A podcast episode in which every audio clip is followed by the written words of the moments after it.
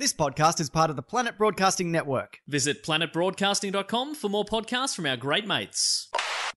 The following episode of T O F O P is rated M A. It may contain Batman references, time travel references, sexual references, lost trains of thought, and mild coarse language. T O F O P advises that the program is not suitable for anyone under the age of fifteen, or anyone who enjoys succinct, coherent conversation that might actually have a point. Minors must be accompanied by a parent, guardian, or priest. This is John Deek speaking.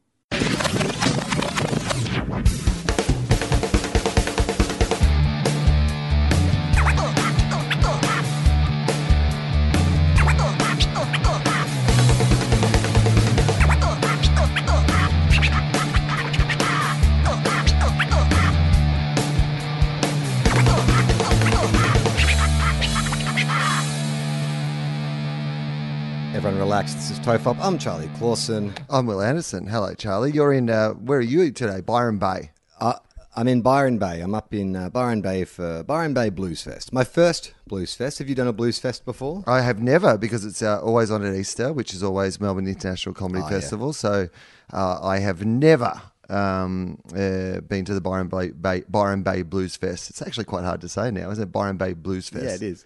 Blues Byron Fest. Bay Blues Fest. What do they Byron call Bay, it? Bl- do they call it Blues Fest? Yeah, just the Blues, Blues Fest. Fest. Okay, I've never Blues been Fest. to Blues Fest.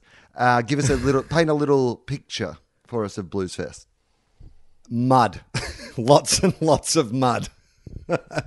It's um, been raining pretty heavily up here, so uh, for our Northern Hemisphere listeners, we're halfway through autumn.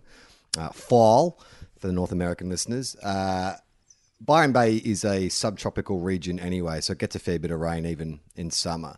Um, I was warned before I came up here that I would need to buy um, gumboots. What do you call them in America? They're called galoshes? Wellingtons in the Wellingtons. U K. Gal- galoshes? Galoshes. Galoshes, galoshes yeah. So I, I had think. to buy...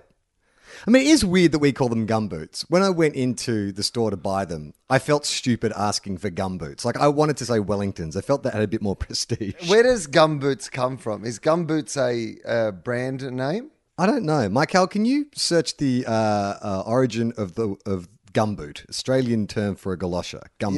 Yeah, gumboot. Because, um, like, it feels to me like maybe there was a brand of galoshes called the gumboot. And then, like, you yeah. know... Like sticky tape like or Esky. Whatever. Yeah, exactly. It becomes the one that everybody uses, blue tack. Yeah. Or do you think it has something to do with eucalyptus trees, like gum trees?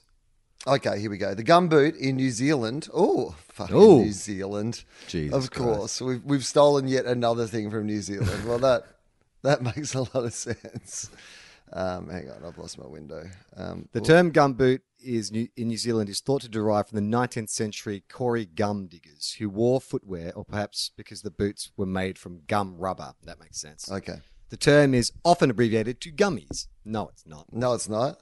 A gummy bear's called Never. gummy bears because they're wearing little gum boots. Gum rubber. So that would make more sense, right? Rubber from the gum tree. Is that what that means? Yeah. I mean, when you're buying gum boots for uh, a music festival, because there is that, you know, like if you look at photos from Glastonbury and stuff and you see what the fancy celebrities are wearing, there are a certain brand of gumboot that's acceptable to wear because you're going to dress up for the festival, right? You're going to wear some cool clothes. You can't go out getting Farmer Joe's gumboots. Well, I can't go um, back to the farm on Anderson's Road, Denison, and grab a pair of Graham's gumboots and wear them to wear them to Byron Bay Blues Fest. Well, that's what you would have thought. I mean, I did try. I, I was in a rush to find try and find some gumboots. Um, in the end, I went to Big W because I, I couldn't find some high-end uh, Wellington boots anywhere. So I just went and got a twenty-five dollars pair of uh, Big W gummies. Um, greatest investment uh, of the music festival so far. Uh, it's it, it, it's one of those things where the first couple of days, when the ground is still quite firm, doesn't matter, there's a bit of water around because it's, you know, they've got paved areas and stuff and you're going in tents and everything. But by day three, it's just mayhem. It's bloody Woodstock. There's people slide, slipping and sliding. And you also forget that once the sun goes down, you can't see bloody anything at a festival. It's in the middle of a paddock. So you're just walking around. You don't know what you're stepping on. And I have these knee-high Gray, uh, Graham Anderson gumboots on. Like, it doesn't really go with my Jack London shirt, Will, I'll tell you that much. Your dad never puts on a Jack London shirt to round up the cows. Just hang on, laugh, I've just got to whack on my Jack London before I go out and irrigate at three o'clock in the morning.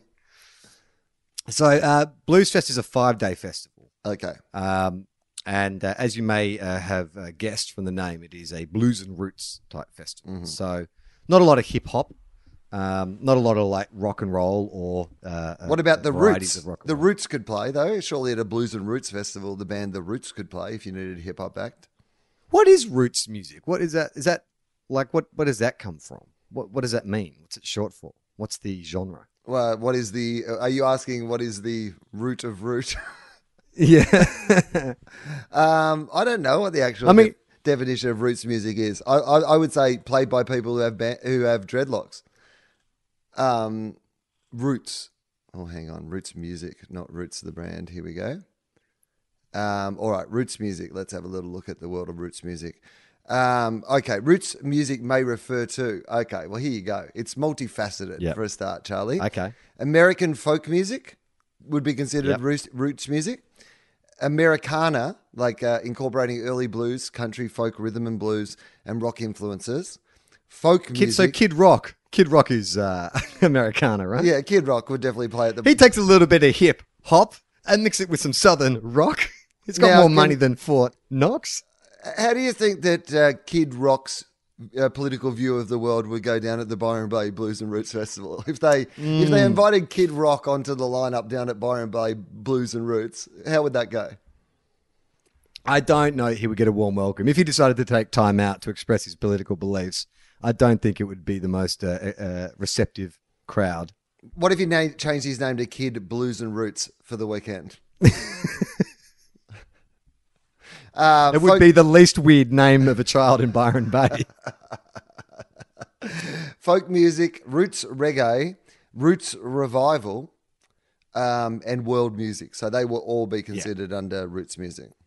Yeah, so I've heard a lot of that kind of music over the past couple of days. Um, it's a five-day festival. I, I think three days. I'm, I'm, I'm no good at long festivals like the walking around and standing and late nights and it gets cold and stuff like that. So, like it's day four now, and I'm already feeling it. Like it's, it's, it's been, a, it's been a long, it's been a long four days. But saw some good acts. Saw Iggy Pop, first time ever. Have you seen Iggy Pop before? I have. I saw him Man. Yeah, about ten years ago when I assumed it would be the last time he would ever do it. yeah, I mean, that was my thought too. Was like, oh, you know, should probably see Iggy Pop before he shifts his mortal coil. But having seen him, I think he's going to live another thirty years. Like, he is pickled, that man. Well, he's one, he's one of those guys, Keith Richards style, who's yes. gone through death and come back out the other side. Everything that yeah. should have killed you didn't, and now you just feel like you're unbreakable. He He's literally yeah. a character from the M. Night, M. Night Shyamalan has actually been putting together. I don't know how I said his name like that this time, but I don't know. I liked it though. M. Night Shyamalan uh, has been actually doing a, a worldwide prank, uh, filling the actual world with unbreakable characters. Uh, Iggy Pop, uh, Keith Richards, these guys will never die. Well, you know what they say, Will. Only uh, cockroaches will survive nuclear fallout and Iggy Pop. Mm. The band The Cockroaches. Who turned into yeah. the Wiggles. um, it's funny, though. He comes out with all that energy, but he's seventy-one now. Mm. So all the kind of, you know, serpentine kind of body rolls and punch in the air and, you know, kicking and stuff. It's a seventy-one-year-old doing it. So the air punches were just like a little, they, they weren't like full extension air punches, and the hip swivels were just a little more restrained. Like everything... The energy there, the spirit was willing, but the body was just not going where it used to go from twenty years ago. Essentially, if you're at a swimming pool, he's doing water aerobics. Yes, exactly. Tai Chi, essentially. He's on stage yeah. doing Tai Chi. If there was no music and he was just in a park by himself, you'd be like, that's Tai Chi. Definitely Tai Chi. I mean, it is funny, though, because there is real person old and then there's celebrity old. Mm. Like, if I said, hey, Will, meet my friend, he's seventy-one. You go, oh, that's an old man. Mm. But you see Iggy Pop, he's seventy-one, but he doesn't look... I mean, he looks old, but he looks famous seventy-one. Right, yeah. I mean, he could actually get a pensioner discount at the movies, but he probably rarely gets out his pensioner card. I don't know. We had, he was drinking from an encrusted goblet. That's the one thing I did notice during the show. Because I was like, you know, Iggy Pop has been fairly fringe for a long time. He's been on the edge. He's never really had a mainstream hit. You know, he's had some sort of people appropriate his songs, but he's not really like, how much money do you think he's made? And then I see that encrusted goblet. I'm like, oh, I'm sure he's doing okay. Yeah, and the weird thing is he's drinking Horlicks out of it.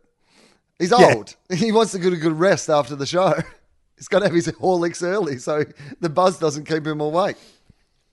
Well, the funny thing about Blues uh, Blues Fest is it's a real, uh, it's a very friendly, fam- family-friendly festival. Okay. So there's a lot of kids there. There's a lot of everyone there. Like it's everything from like babies up to, you know, uh, people who are regular seventy-one years old and look regular seventy-one years old. But the hilarious thing is in all the major tents where all the major acts are, they have seating. So you can elect to take a seat, you know, up the back and watch the big screens, or you can get into the mosh pit if you want. And I tell you, Will, I've loved being able to sit down and watch the screen. I did it for a couple of gigs. I went up and I stood in the mosh pit and I was like, fuck this. This is a young man's game. A total young man's game. Just give me a seat. Somewhere I can put my feet up and relax. Maybe some teenagers I can yell at to fill in some time between yeah. bands. Well, that's the thing. There's a distinct lack of drug-affected people mm. there. Like when you go to other music festivals, there is that sort of sense that every second or third person who walks past you is really high. Yeah. You don't really get that. I'm sure there are high people there, but it seems to be uh, the per per capita, it seems to be less. Yeah, exactly. You know, and a couple of the older people have, you know, mixed a, you know, Sauvignon Blanc with a couple of their pain meds and having just a nice little buzz on while they listen to some world music. Well, it's also, I mean, there is the ever-present smell of weed, but yes. like you say, it's Byron, it's Byron Bay, so it's kind of like that doesn't really count. No, it, it might be weed from Byron, the local weed factory. Yeah, totally. Like from every surrounding farm and paddock. That's yeah. what I'm thinking. Yeah. Uh, do you smell weed? Oh, yeah. The trick is when you don't smell weed. So the minute you yeah. don't smell weed, then you're in trouble. I was at, uh, I, I won't uh, mention which venue, but uh, I was uh, at a venue in uh, Melbourne yesterday during the comedy festival, and I was in yep. the bar, and then it was like, this is an indoor bar venue, not a place where people should, well, I mean, it's not legal to smoke weed anywhere, is it? But like, um, no, certainly. You forget though, don't you? Well, this person had forgotten it wasn't legal to smoke it inside this bar because. Wow. Like somebody was huffing and a puffing and. Like obviously on like a, a, you know, a vape pen or something like that, but it was like full right. on weed. And I was like, how do you think that no one's noticing that? Mm. Like what world do you live in where you think you can just go to a city bar on like Easter Saturday and then just smoke weed in the bar? Like I admired yeah. that person, whoever they were, but I, yeah. but they live I a mean, different life to me. That it's like that. It, it is of all the drugs to choose, it is the stinkiest one. That also gives off a visual sign yeah. of where you are. Like, yeah. You which which guy do you more... reckon did it? The guy who stinks of weed and has a puff of smoker above his head like they've just elected a pope. I reckon it's that guy. Because I did see two guys in front of me at the Iggy gig. They did pull out a joint and they were, because there was security everywhere and stuff. And so they were, wanted to be a bit discreet. So they pushed into the crowd a bit more mm. and then pulled out their joint and started puffing on it. But it's like immediately this cloud of like, you know, gunja stench rolls out and there's this big smoke signal. So like security just came straight in from both sides. It's like, you're not, the crowd doesn't hide you, mate. Like you've just put up a smoke signal. Yeah, no, you're not really thinking that through. But then, you know, pot smokers are not necessarily known for their master planning. It's rare in an Ocean's eleven movie where they're like, we've got to put this plan together with precision. Let's get Cheech involved. How's the uh, festival going? You're in the last week, right? This is about today's. It'll be done by the time people hear this. As we're recording this, uh, my last show is is this evening, so it's been um, it's been great actually. The show's ended up being really good. I've really enjoyed doing it. It's been it's been really fun. Um, we'll probably talk about this on our other podcast. But Luke Beveridge, the coach of the Bulldogs, my A F L team, came this week, and that's the first time he's come to the show since we won the premiership in twenty sixteen, and he gave me another signed football from everyone. So I'm just ass- I'm assuming that we will now win the premiership just based on that, but we'll talk about that more on our other podcast. Well, just before we get off the topic, and I just asked, wasn't in twenty sixteen, didn't the whole team come, or at least a fair chunk of the players? Well, some of the players came. Um, I don't know how many of the players came the other night, but Bevo was there. That's that's the important thing. You know, that's where the mes- the key messaging is going to come from. Oh, you're right. You reckon he's going to take something back to the playing group? Yeah. And, you know, the other thing is, like, you know, I just want something weaved into one of the speeches or whatever. And it's better if they haven't yeah. seen it then. He he knows he can weave it in then if nobody else has seen it, right? He can claim it is his own material. And I'm fine yeah. with that. But also, Bevo's much more in my demo than the players. Some of those yeah. players, I don't have references for a twenty-year-old A F L footballer. I don't have any jokes about Fortnite in the show. I don't mention Dumbledore yeah. once. I don't know what to talk about to these young people. Well, that's the thing about Blues Fest is uh, a lot of these acts, I'm like, oh, what are these young people? What's in it for these young people? Like I've been to, you know, Splendor and when Big Day Out used to be around and, you know, you could understand why like seventeen, eighteen-year-olds would go there and whatever band won Hottest one hundred is playing on the main stage. But to see young people at this festival, I'm like, what are you getting out of this? Are you just doing this to please your parents? Stop pandering. um, I think that it's a good family-friendly starter festival. You go to that festival with your parents, they enjoy a festival. It's like your Woodford Folk Festival, you know. It's designed yeah. so older people can like festivals, and then you can go to Rainbow Serpent and, you know, take nineteen tabs of acid and fourteen pingers. But you're like, it's just like Blues and Roots Fest. I swear, it's the same. Well, that's there was, uh, there was a, a distinct lack of Gestapo-esque police dogs. Like ordinarily when you go to like one of these big festivals, you know, you have to walk a line of German shepherds. But mm. I figure everyone was like, nah, look, so if Grandpa wants to take his first acid tab since nineteen sixty-seven, well, let him go. Let him go. Like, to be let honest, he, he's more concerned with acid reflux than he is with acid. It's a different dem- yeah. demographic. It is great, though, seeing like, Grandma and Granddad getting into it, like dancing to Iggy. Like I did enjoy seeing like all these septuagenarians like getting their groove under Iggy Pop. Well, because he's an artist of their generation, and like yeah, there'll totally. probably be a point in our lives where like you go to see I don't know who's who's an artist who's the same age as us, Jay-Z or someone.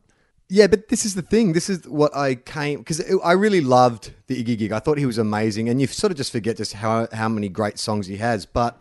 Just that raw charisma, even at seventy-one, to just get up there on his own. Because the band are great, but they're in the background. It's really the Iggy show. And he's so magnetic.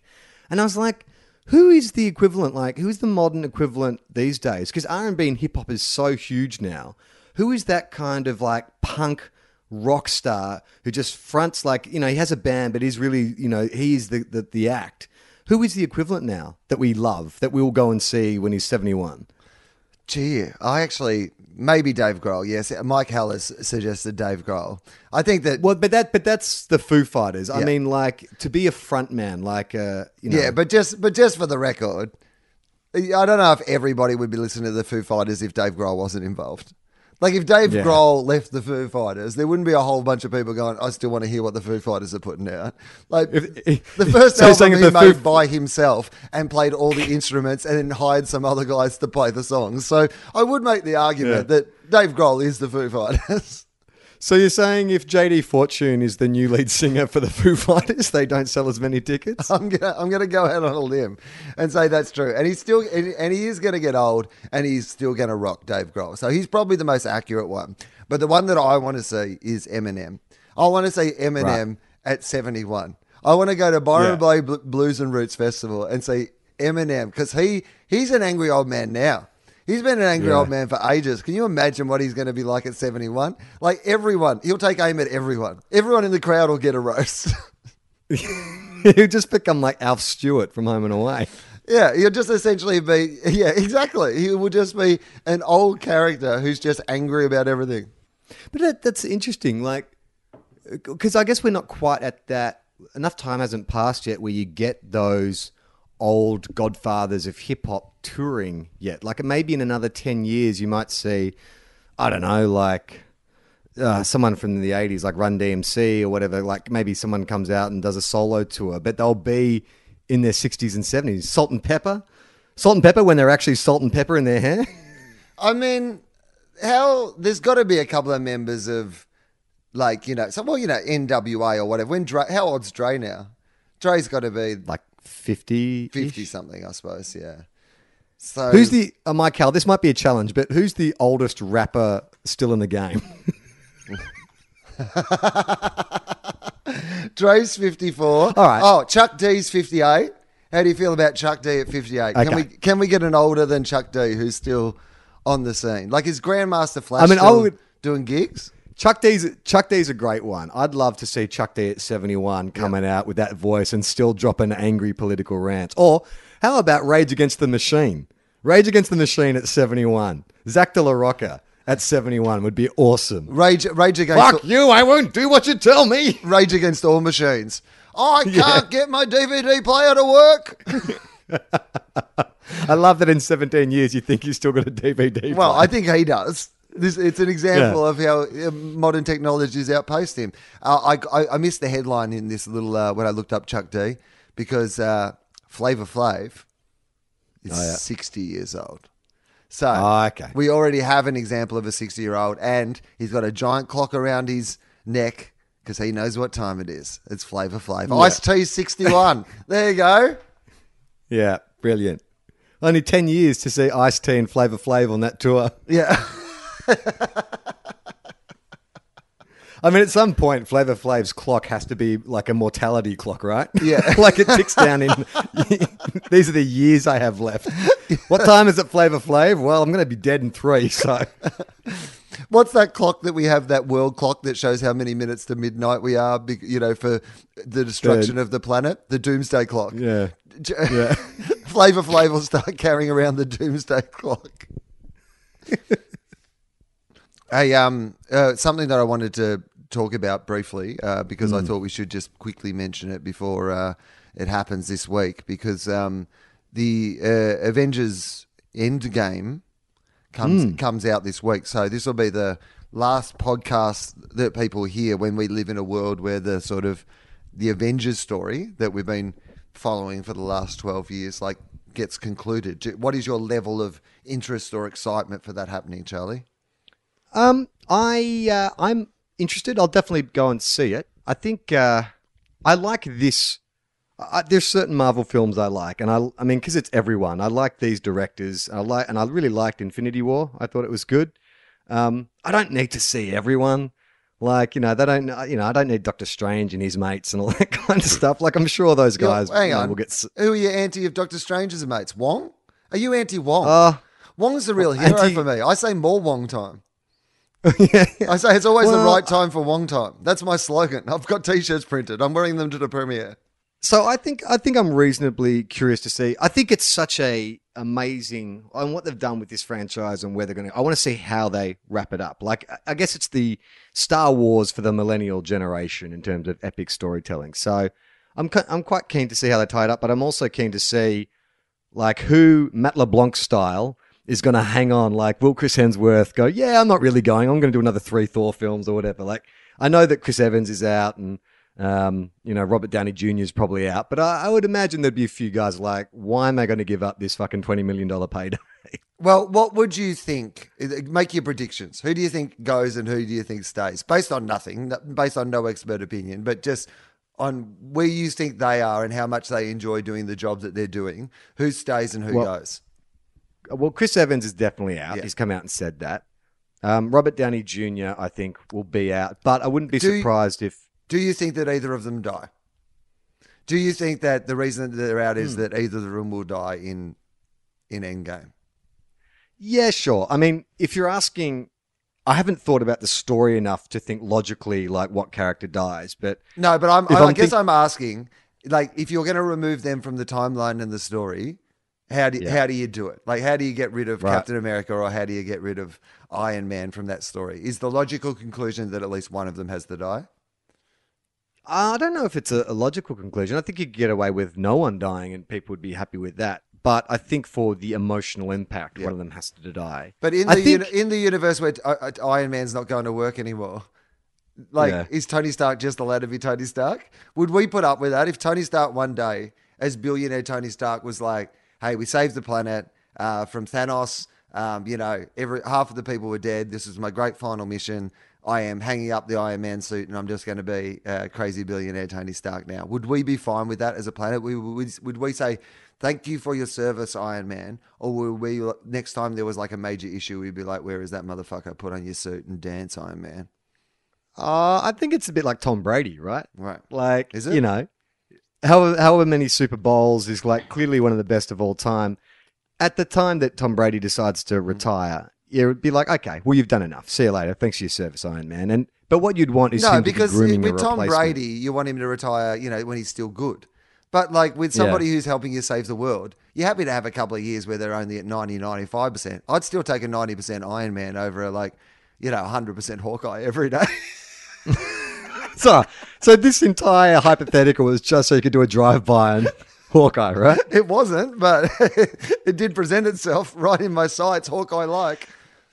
I mean, I think in terms of storytelling, I think it makes sense that Tony Stark dies because he has been... He's not a That's hero. If you look at, examine yeah. these stories and examine where the Avengers are, ninety percent of the problems caused uh, have been Tony Stark. Yes, that's true. That his hubris has created many of the, like, you know, problems yeah. in the first place. And it feels like Spider-Man dying, you know, his little protege dying, it feels like it makes sense that if he has to sacrifice himself in order that Peter Parker lives, well, logically that makes sense because old man, hand, you know, passes the baton to young man and blah, blah, blah, blah. Okay, all right. Uh, so they, they both go. Who else is n- never seen in a Marvel film again out of the current cast? Uh, I reckon Hawkeye's probably done. Oh, really?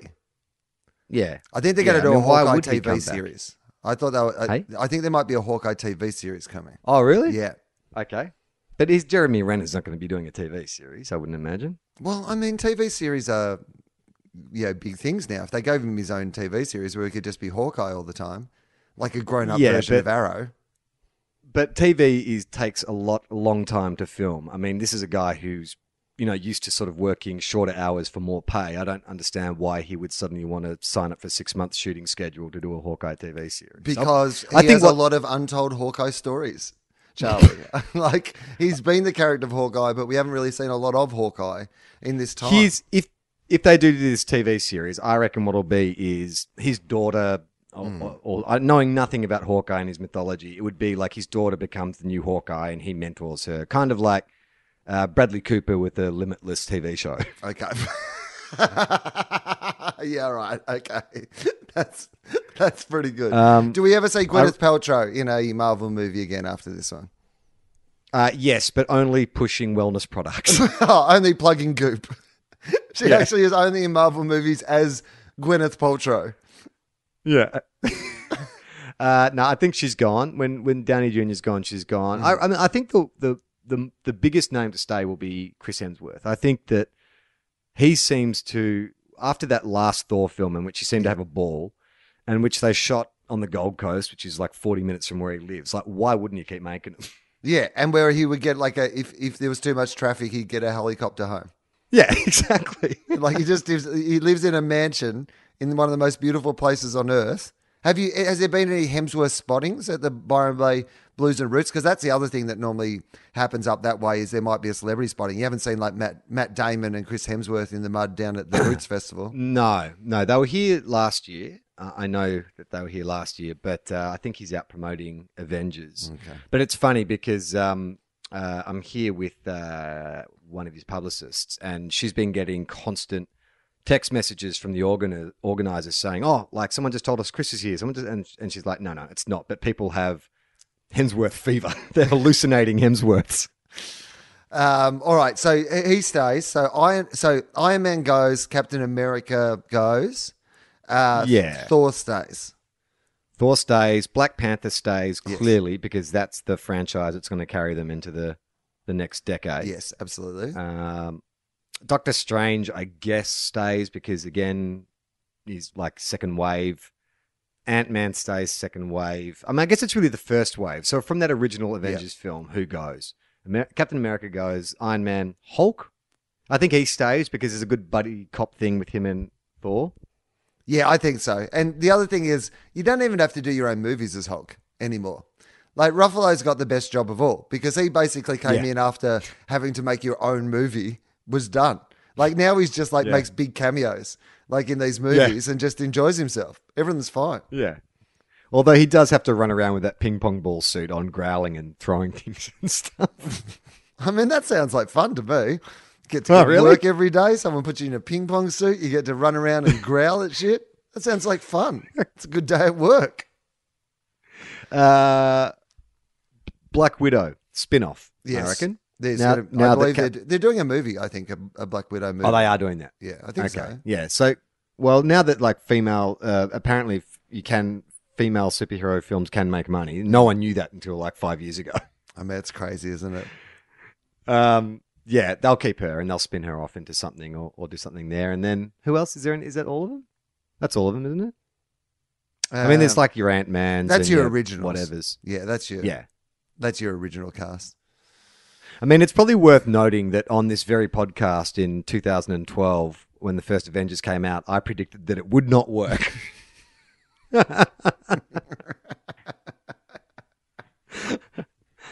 I said, there's no way they can merge all those different genres of superheroes together and have it work. You mark my words, Will. Bookmark this. Failure. It's got a failure written all over it. I mean, I've got to say, I've been watching, uh, rewatching Infinity War uh, recently, and I've watched it a couple of times just in preparation for Endgame. And I do marvel in retrospect at how just wonderfully they managed to honor almost every single character in that film and still have a plot that moves forward. And like their economy of like being able to yeah blend the characters together and make them work for the plot is, it's actually a, a great work to be even, just to even to make it work in the very first place, yeah. despite the fact that it's also then good and entertaining and stuff.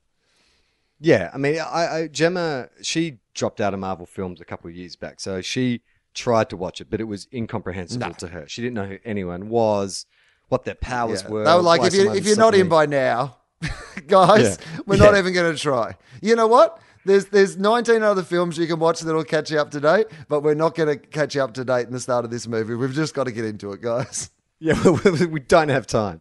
I think it was the first time Doctor Strange and his mate, Mister Wong, created those glowing, you know, whatever, those yeah. like hieroglyphic shields. And Jim was like, what the fuck is that? And I had no answer for it because I don't really know what they do either.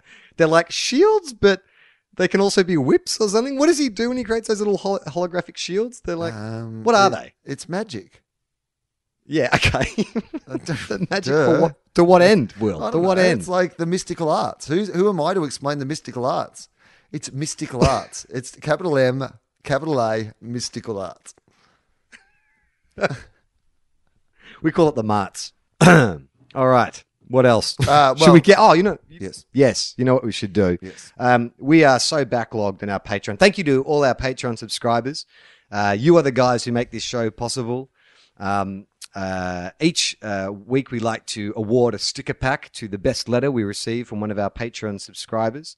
So what we thought we'd do today, because we have about a month's worth, almost two months worth of letters to get through. We're going to read a few, and we're going to give away a few sticker packs. So how should we do this, Will? I'll just read them and I'll let you, you can have all the power. We'll read one. If you think it's sticker pack worthy, you just say, what What, what do you want to say? Like some kind how of many, like... Uh, how many sticker packs do I have to give away? Uh, let's say you can, uh, how many letters we got? I reckon you can give away five. Five. And how many letters are we going to have? Well, no, ten. We'll read ten letters. I you mean, give that five seems away. Like a lot of letters, but okay, okay, all right, all right. okay. Three, three, and six. Is three that better? Six. Yeah, that's a better one. I think that's better. I'm sorry, anyone out there was hoping to get a sticker pack. Will's got shit to do. I do. I've, I've been very busy. You've got shit to do. You're at a music festival. Yeah. We've both got that's shit true. to do. Let's do six. I've got to go walk through the mud. Okay, okay, six and three. Okay, let's do this. Uh, so our first bit of correspondence. Oh, so if you want to support the show, go to patreon.com forward slash tofop. Um, basically, it's like a crowdfunded site that keeps the show going. So you can sign up to Patreon for any amount, from a dollar up to however generous you want to be. It gets deducted from your account once a month. And it's how we pay Mike Howell. It's how we, we pay Fosdyke. And it is our primary uh, income source at this stage. We're still trying to get like more sponsors for the show, but until we're kind of fully independent, we, we do rely on your support. So thank you for those who've already signed up. Llewellyn writes in, hey, you two. Didn't Derek and Clive do an early podcast? Peter Cook and Dudley Moore pissed off their heads talking shit. I don't know. I thought of them while listening to this week's pod. Yes. Yes is the answer to that. That's exactly what they did. They used to turn on, essentially, t- they made these albums where they would get drunk and improvise. And so I guess they invented yeah. the podcast. Well, Llewellyn hasn't... Uh, given an address, so he's immediately ruled out. We may have to do seven letters. Well, I've got to say, Llewellyn, that was actually a very good one. If you'd included your address, you probably would want a sticker book, but we know the rules. We stick by the rules here at Tofop. Okay, this is from Ian. Hello from South Florida. He opens with his address, very confident. Uh, you guys are very funny. I got into Tofop via walking the room. I was heartbroken when Charlie had to leave for his big show. But time moves fast, and it feels like forever ago the hiatus happened. I remember thinking that you guys would be average-looking comedians. But when I Googled you, I was surprised that you both uh, could have skated through life on your good looks alone. You don't even need to talk about prison rape. About ten years ago, I went on a weekend trip with my extended family and my young son. My niece's boyfriend was a real dickhole all weekend. My sister is a lesbian, and he didn't seem to respect her because she is a woman. I could go into specifics, but to put it plainly, he was a real wanker all weekend. He made a big deal of pointing out that he was unprankable. Not only that, he kept saying that no one had. Uh, not only that, but he kept saying that no one had any real authority over him. Who is this fucking guy? Jesus! I do what I want. As the weekend came to a close, he didn't want to help clean the cabins. so so this, this sounds familiar, Charlie. Uh, yes, we should remind people, uh, I once went away with Will uh, to Byron Bay, funnily enough. And yes. When time came to pack up the house, I refused. Yes. I mean, it started off as a joke. I was being deliberately obstinate. And the more angry it made everyone, the more I refused to clean up. It was, to date, my greatest ever prank. Uh, as the weekend came to a close, still can't find. He it didn't funny. want help. Still can't find it amusing. Still having flashbacks to how annoyed I was at you. I was just like, "Help clean up," and you would refuse to clean up. And you're normally such a helpful person, and that's why it was so annoying. Your just brutal refusal to obey any conventions of society and help your friends. Yeah. Clean up the house. It was your obligation. It was great. It was the least that anybody in your situation would do was help to clean up, and yet you refuse to clean up. I never see you get angry that often, but I remember as I sat on the couch with my arms folded, my feet up, watching you carry rubbish out of the kitchen down the stairs, and you were so flabbergasted. You were like, just, would you just get up? Just do something. Just do help something. Us. Would you help us? Just help. It's the least a human being could do, and you refuse to do it. That's how society breaks down. You were like Ma- Michael Douglas in Falling Down. You had just decided that you weren't going to... Be- it shows you how easy, though, it is to be one of those people who, I guess, like, you know, it explains the rise of Donald Trump and those sort of things, is that it's really yeah. hard to argue with somebody who just refuses outright to... follow the basic conventions of being a human being. As soon as somebody just basically says, I know, I know that's exactly what I should be doing, and yet I'm not going to, it's actually really hard to compute that information. Yeah. I was trolling before trolling was a thing. Oh, still mad. As the weekend came to a close, he didn't want to help clean the cabin. And as I carried the plastic bags that held my son's dirty diapers, I was struck by an idea. So I opened the trash bag to try and get as much air into the bag as I possibly could. Then as I walked by uh, my niece's boyfriend, I stabbed a ballpoint pen into the bag and squeezed out all the air into his face. Oh. He started yelling and fell down trying to run away. A cloud of stale baby shit particles filled the air. It was rank. He was very humble for the rest of the weekend. My niece said his face stank like shit for days. Even when he had taken multiple showers, and my sister said he wasn't much as much of a dick after they got home from the trip. Will, would you have pepper sprayed Charlie with baby shit air when he wouldn't help clean that weekend if it had been an option? Thanks, Ian from Florida. I don't know if I would have that, that weekend because I was so flabbergasted, and I just assumed that at some stage this long con that you were playing would pay off, that you would indeed help, and you'd help at a double the rate. You know, that you, you know, that everybody else would make up for the fact that you hadn't helped. So I would have given you enough license until the end of it to just go, no, no, no, I believe in Charlie. Charlie will come back. But if we ever found ourselves in the same situation and you tried to pull that shit on me again, I would fucking baby shit you right in the face. And not even just the particles. I would just grab some baby shit and rub it in your face, shove it in your beard, up your nose, in your ears. I'd rub it on all your clothes secretly. Absolutely, one hundred percent. Uh, does Ian get a Oh, yeah, sticker book. Sticker, sticker, right. uh, right. sticker pack. Sticker sheet. Sticker sheet. Uh, our next uh, email is from Yala. Hi, Will and Charlie. Just wanted to jump in and say I've been on board since the beginning and still hanging in there and loving it. looking forward to heading to Melbourne for the Cheeky Pod, the live pod and Will's show. So that shows how far back we are, because that was on the fifth of April, that show, two weeks ago. Well, I also love that she said and loving it, because if she just stopped it and still hanging in there, I would have been like, yeah, us too. Yeah, just by a thread. still hanging no in there. One thing I love that you do, and sorry if everyone hates this, but it's when one of you reads the plot of a shitty movie while the other one tries to guess where it's going. Please do more of this. There's a lot of movie review podcasts out there, but I like the unique perspective of people who have never actually watched the film. If other listeners are liking movie review pods, I have been enjoying A Lady's Guide to Dude Cinema, which I discovered through uh, being a teabagger, so thanks for the connections you've helped me, helped me make. Keep up the great work. That's a really P S good podcast, to... by the way. I, I, I okay. will also recommend I've never heard that. it. It's uh, it's new. Uh, a couple of very funny uh, young comedians uh, who uh, you would know, Alex J. I don't know if you would know. Anyway, but they do this podcast. Check, check them out. Uh, they they watch all the movies that dudes have always been amazed that they haven't watched, essentially. And it's uh, it, it's cool. It's a good perspective. Uh, P S Tried very hard not to neg you guys so I didn't get destroyed like Tim and Chris in episode two thirty-four. Yeah. P P S Here is my address if you feel like kicking something my way. Sticker pack. You get a sticker pack. Alex J and Beck Charwood are the names of the people who do that podcast. Okay, so sticker pack there? Yep. All right. You've gone sticker pack crazy. No, two from Will three. Anderson's gone mad. Will Anderson's gone mad. Will Anderson's gone mad. It's two from three, but it raises the stakes for the next uh, three letters because I only have one left up my sleeve. Out of the, one out of the three.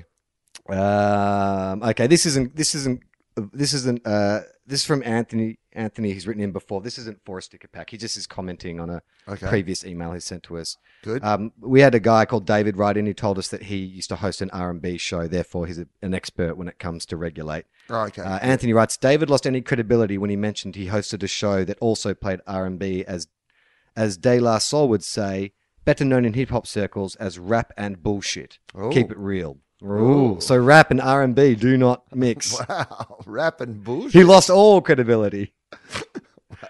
Little side swipe for David. Maybe we can start a flame war between David and Anthony. Wow. Uh, this is from Luann. Hello, boys.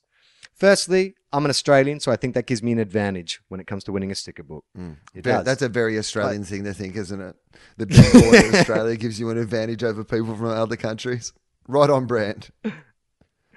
I love the podcast, and I'm pretty bummed that Will wasn't at the Brisbane Comedy Festival this year, but I'm holding out hope that it'll come up later in the year. I was doing a hypothetical scenario with my boyfriend in the car the other day, and it made me think to ask you guys. Would you prefer to be your normal self now, but be in your seven-year-old self's body, or in your body now, but with your seven-year-old self's mind? Thanks for the laughs. Lou. Oh, no brainer for me, which is like I would definitely like to be my my my brain from now in my seven-year-olds. Yeah, I mean, like, who wants to basically essentially be brain damaged like the mind of a seven-year-old in a forty-two-year-old's body? Oh, no. Like, Charlie, the way your body looks now, I've met a few guys who have the mind of a seven-year-old who have that same body. Yeah, it's true. Might be a little bit more on brand. You might be able to make more conversation down at the Waits Park. I, um, I uh, mean, what would you?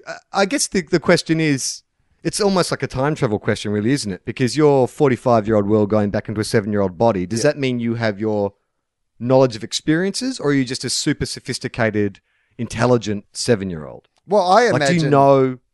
I imagine I know Sorry, everything that's happened to me up until this point, but I'm also in a seven-year-old's, in me at seven-year-old's body. So but, have you time traveled? Has your consciousness from twenty nineteen gone back to nineteen eighty-two or whatever it is? That's a really good question, actually. Uh, so, because they're different scenarios. Because if you're time traveling yeah. back and now you have to live your own life again, but knowing you'd be so paranoid about like what you'd change to see what worked out yeah. one way or the other, right? If it was in your own yeah. body. I was thinking more that I just go back to being seven now and grow up in this modern world, like with the advantage of having a forty-five-year-old person's brain. Well, I'll just read it again. Okay. Would you prefer to be your normal self now, but in your seven-year-old self's body? Yep. Or you're in your body now, but with your seven-year-old self's mind. Oh, so I, so I guess that I like they're saying now. So that'd mean that I yeah, have my brain and whatever now, but I have the body of a seven-year-old. Yes. I reckon yeah, yeah. that'd be a great hook for the comedy festival. Yes. Like, if I suddenly just walked out one year and like it was still me, same like, you know, same brain, same voice, same act, but just miraculously I was now just the body of me at age seven. Yeah, absolutely. Do you think that's like, that could be the greatest hoax ever pulled off? Is that you go into, you go into hiding. No one's seeing Will Anderson for six months. Like there's rumors that you flew out to Germany for some strange experimental surgery, but no one knows is what's happened. But then this marketing campaign starts up for Comedy Festival twenty twenty. Will Anderson is going to make his first stage appearance since twenty nineteen. And all the promotional material is just in shadow and stuff. And then you hit the stage and a seven-year-old comes out and we release all this press saying Will went and had this experimental surgery done where his current mind was put in the body of a seven-year-old. But what they don't know is what we've actually done is trained a seven-year-old. We've geared him up with like all your material. Like we've just done a one-year intensive with a seven-year-old and just got him like you've put him through comedy boot camp. You've gone to all your touchstones. He likes to talk politics and Western Bulldogs and all this kind of shit. What do you reckon? Can we pull that off in a year? Who's going to give us their child for a year for this experiment? Like that's the we'll bit. Adopt. Yeah, oh, sorry. Oh, sorry. In the body of a seven-year-old Bangladeshi child that we've adopted. We can make it a Patreon reward level. If we get like twenty thousand, we can adopt a kid. Yeah, but again, that's not much in the whole, you know, secret plan to fool people if we've made it a Patreon yeah. reward level, is it?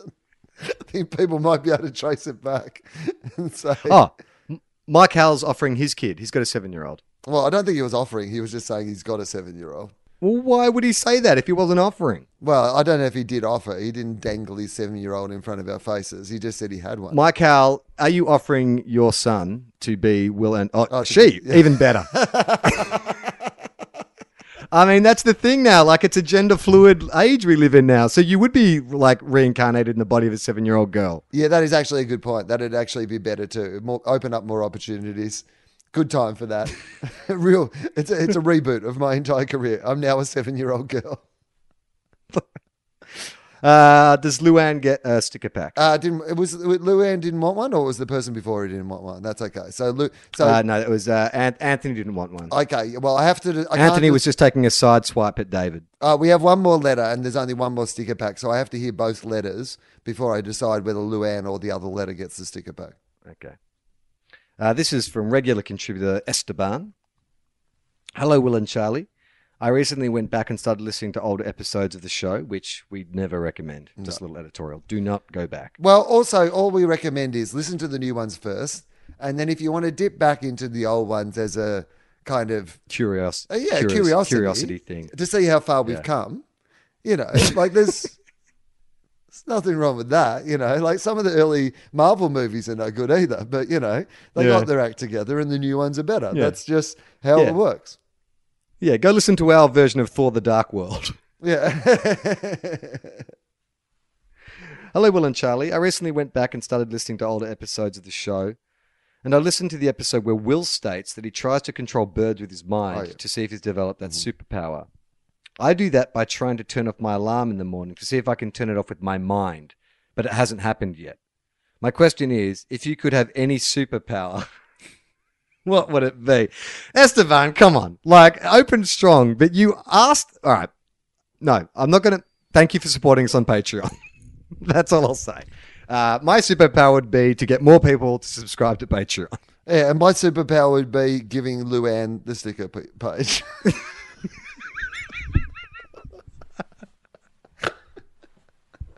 Oh, no. Esteban has been such a great contributor no, to the show over no, the years. Okay, you, currently, okay, let, let's twist this a little bit. Out of any of okay. the Marvel characters that are going to be in uh, Endgame, you get to... Are we getting... Hang on. Are we promoting uh, Marvel's uh, uh, Endga- Avengers Endgame? Like, why are we talking about it so much? Well, well, because over the years we've talked about comic book heroes and it comes out this week. Okay, I feel like maybe you're getting some money on the side from Marvel. I don't know about it. You were banging, you on, you were banging on about Iggy Pop a lot earlier. You're getting a fucking kickback from Iggy Pop Incorporated? Yeah, that's a good point. Iggy Pop looks right, great so for a Avenger man of power, seventy-one. Right? Please go to Iggy Pop's website and buy his protein shakes. I love Iggy Pop. Yeah, come on, mate. We get it. You're a fucking mouthpiece for the paparazzi. I get it. Um, once uh, you pop, you can't stop talking about Iggy Pop. I get it. um, no, I'm just trying to link it into something current, uh, Charlie. Okay. So to, to give this a focus, if you could have the powers of any of the characters in the Avengers uni- universe, which one do you choose? Who do you want to be out of th- those characters? Um... Uh, like, I guess Thor seems to be the god. That's the easiest, right? Super strong, real handsome and shit, can carry a big hammer and stuff. Uh, let's let's knock down the ones you don't want. That's probably easier, right? I don't want to be the Hulk. I don't want to have that aggressive side to me that just pops out and can't control it. I, there's um, a part of me that, that I guess that's the one that it would just be amazing to be able to release your rage in just such a completely and utterly, you know, destructive way, and then be able to go, nah, that wasn't me. That was the Hulk. That wasn't me. I'm Bruce Banner. Look at me. I'm fun. Ah, the Hulk. Hulk smash. Not me, Bruce right. Banner. Abdicate responsibility for your actions. Is yeah. That, that's that's the superpower you want. Yeah, yeah, yeah. That's what I want. Um. So, all right, okay. No Hulk for you, Hulk for me. Captain America. Okay. Would you want to be Captain America? So you're super strong. Um, I mean, with the su- is it just the superpowers, or is it also like the moral point of view? Yeah, like, you know, yeah, he's kind yeah. Of... You take it all on. Okay. Would I want to be Captain America? Um, yeah. I mean, I think Captain America is just like just a souped-up version of a human being, right? Like, he's just extra fast and extra strong and has a good moral compass. Yeah. So sure, sure, yeah, all right. I mean, I'd be him. It's the most boring of all the choices, but why not? Okay, no, I'm I'm fine with Captain America too. Happy to be Captain America. Iron Man. Would you like to be Iron Man, T- Tony Stark? Um, nah. Seems like too much work, too much driving, too much mm. math. Always making stuff. Like, he's always, always down in the lab stuff. Tinkering on his own suits. Yeah. So much easier to just no. get angry and smash stuff than constantly having to be building suits. Yeah, or get jabbed, you know. I go to the gym a lot, get jabbed in the gym, get real muscle, all, muscly yeah. all of a sudden. Yeah, it's fine. Get jabbed and then just be good at fighting and stuff. That's fun. Uh, Thor, God, suit, you're a, you're a hairless space Viking. Yeah. That seems pretty good. I don't you like... You look sp- like every day... Every day is like the cover of a heavy metal album. So I think that'd be pretty cool. I don't like space. Uh, that would be my thing. Too much space for me right. in your Thor life. But otherwise, not mm. too bad. Got a big hammer. I'd yeah. always be, I'd always be losing my hammer, but I guess it doesn't really matter, right? Because the hammer just like flies towards you anyway. Um, uh, all right. What about uh, Black Widow then? What about living as uh, former spy, an assassin? Assassin. Nah, not really into that. I think I'd look good in that leather jumpsuit though. I like changing my hair color, uh, you know, all the time. I was always very fond of that. But I reckon be, being an assassin, you just there's so much attention to detail in being an assassin, and I just don't think that's my absolute strength, attention to detail. I actually think that's probably her skill set is probably most closely linked with mine because she's a spy. So yeah. her job is to integrate. It's essentially acting. Mm. So I could probably do that, but I don't know if I could do all the kicks and flips and stuff I'd need to do. That seems like hard work. Right. Yeah. And Hawkeye is the last one. Shooting bows and arrows. I'd always, I've always liked to shoot a bow and arrow. I always would. Have, have you? I mean, I've never done it, but I've oh. always... Like, th- thought there would be a cool thing to be able to do, like to just like grab an arrow and shoot like a bow and arrow. That that's that seems like a fun thing to be able to do. We had um, bow and arrows growing up. We had a couple bows and arrows, and we lived next to a park. And so, uh, when was Haley's Comet? Was that like nineteen eighty-seven? Yep, I think. Yeah. So me, me, and my sister. eighty-six. There we you tried go. to, huh? eighty-six. Mike Hell says. eighty-six. So I would have been, uh, I would have been nine years old. Me and my sister would go into the park, and we would light a sparkler. We would tie it to the front of the arrow, and we'd shoot the sparkler into the air, and try and tell people that it was Haley's Comet, which is all well and good until it landed on the neighbor's roof. Uh, do you want to just do one more letter? Yeah, We've got right. let's, let's five minutes to go. So let's just yeah. let's do one more, and then we can um, we can wrap it up. Okay, so. This is from Ray.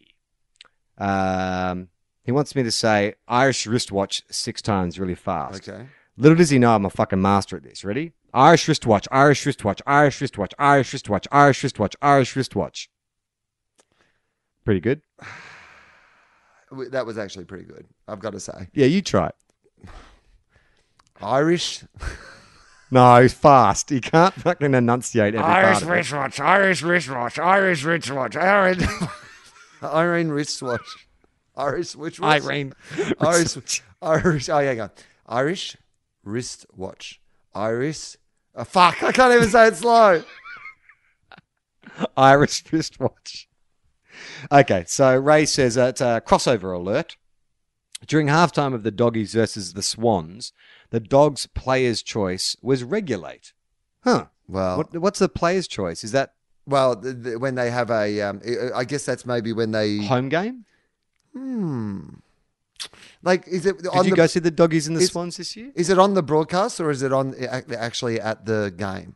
I don't know. Let's get another letter. Okay. That was all right, but I think we can do better. I suddenly just I suddenly note. just checked the the football score, which I should not have done during the podcast. Oh, really? Uh, because it's not going well for my football team. So might be a really great podcast, footy podcast this week for Charlie and not for me. Sorry, hang on. I'm just reading. I can't remember if I've read okay. this one before or not. It's on the broadcast. Uh, player's choice. It's probably the one that Byron does. Uh, Byron Cook, like he goes to the players and he talks to them about their favourite songs and he plays little clips and he finds the song from the day that they were born and you know, what was number one on the day they were born right. and like gets a little insight into the players' musical tastes. Okay, this last uh, letter is from Kelly. Hi, Will and Charlie. Thanks you, thank you, thanks you, thank you, thank you for creating such an entertaining podcast. Yours was the first podcast I ever listened to and you set the standard high. Oh boy. Oh boy! That's setting the setting the standard high is, is is only a sentence that can be said by someone who would only listen to one podcast. Yeah, exactly. I suffer from a bit of insomnia during the night, and I started listening to your podcast in the hope that it would help me fall back to sleep. Yes.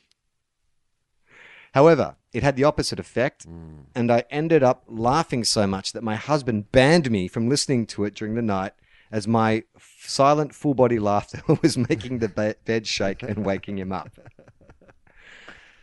A friend put me onto the Calm app, which has actors and entertainers reading stories, and I found this to work much better, letting me settle back into sleep. Listening to your latest episode got me thinking about how something, how soothing Charlie's voice is. It would be amazing to combine my favourite podcast with my favourite sleep time app and have Charlie read a bedtime story with his very smooth vocals. Perhaps a treat for the Patreon subscribers. Anyway, thanks for the laughs. Keep up the good work, and hope to see Will... Uh, at another Brisbane show soon. Cheers, Kelly. And she gave her address. What do you reckon? I reckon that yes. was her. I'm gonna, I'm gonna give her one. Yeah, let's give. She it, says I have a smooth voice. Well, I think that we should do that as a Patreon reward. You reading a uh, a bedtime story. Bedtime story. Like, imagine if it okay. works. Imagine if it becomes the most successful thing this podcast has ever done. People like it really yeah. works. Nothing puts me to sleep more than Charlie Clausen. Just reading a bedtime story. What sort of bedtime story? Should it be one of our own, or just a famous bedtime story, just in your voice? Is that how it works? I don't know. How does the uh, how does the uh, Calm app work? Because that's the one like they get Stephen Fry and a bunch of other like uh, honey voiced actors to read things. But I thought the whole point of it was it was just meant to be boring stories that have neither peaks okay. nor troughs, yeah. so you can don't focus in. It's got to be that's generic, you know, like reading from a manual or something like that. Maybe that's what it should be. I'll just read from like an instruction manual for a set of shelves or something. Right? Do they come with instruction manuals? I mean, I believe microphones and Zoom recorders come with instruction manuals as well, but we've never read those. So maybe we should do that for yeah. the Patreon reward level. Read the instruction manual to the Zoom recorder. Uh, we plugged Patreon before, yes. uh, but if you want to support the show, it is really the best way. Otherwise, um, buy some products from one of our sponsors and remember to use the, the code T O F O P when you're at the checkout.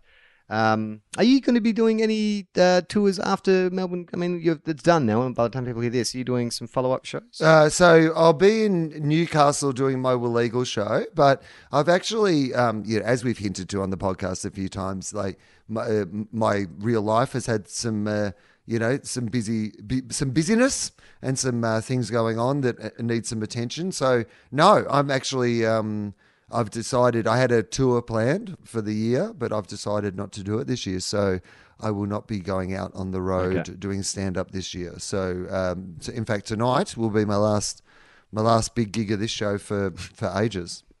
So I hope it's good. Tonight will be I hope the, it's not shit. The, tonight will be the last time. The next time people see you, you'll be a seven-year-old girl. Yeah. Like Hal's daughter. Having learnt your routine. Uh, by the way, I would love nothing more than an excuse to go into hiding. Like, if literally there was some sort of thing where they're like, you have to be in hiding for like a year and we're going to pay you to be in hiding for whatever this project is, that would almost get me across the line on the project. Well, we just need to get you to witness a horrendous crime. Yeah. Well, and I guess. We'll put you into witness protection. Yeah. Yeah. Yeah, no, that seems like the best way to do it. I probably should just go on a holiday or something. I should witness a major crime and fear for my life and have to change my name. No, that's a yeah, great suggestion. Uh, it's been a while since I've plugged the uh, T O F O P YouTube channel, T O F O P T V. Go there to check out all our Q and A videos and also Lessons for Life, uh, the show about a life coach whose life's falling apart. It's our first foray into a scripted series. Mm-hmm. We'd really love your support. Get those views up. That helps us with funding to make more stuff. Um, and I think that's it. I'm Charlie Clausen. I'm Will Anderson.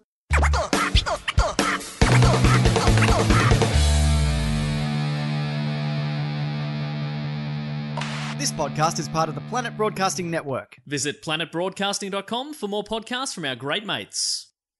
I mean, if you want, it's, it's up to you.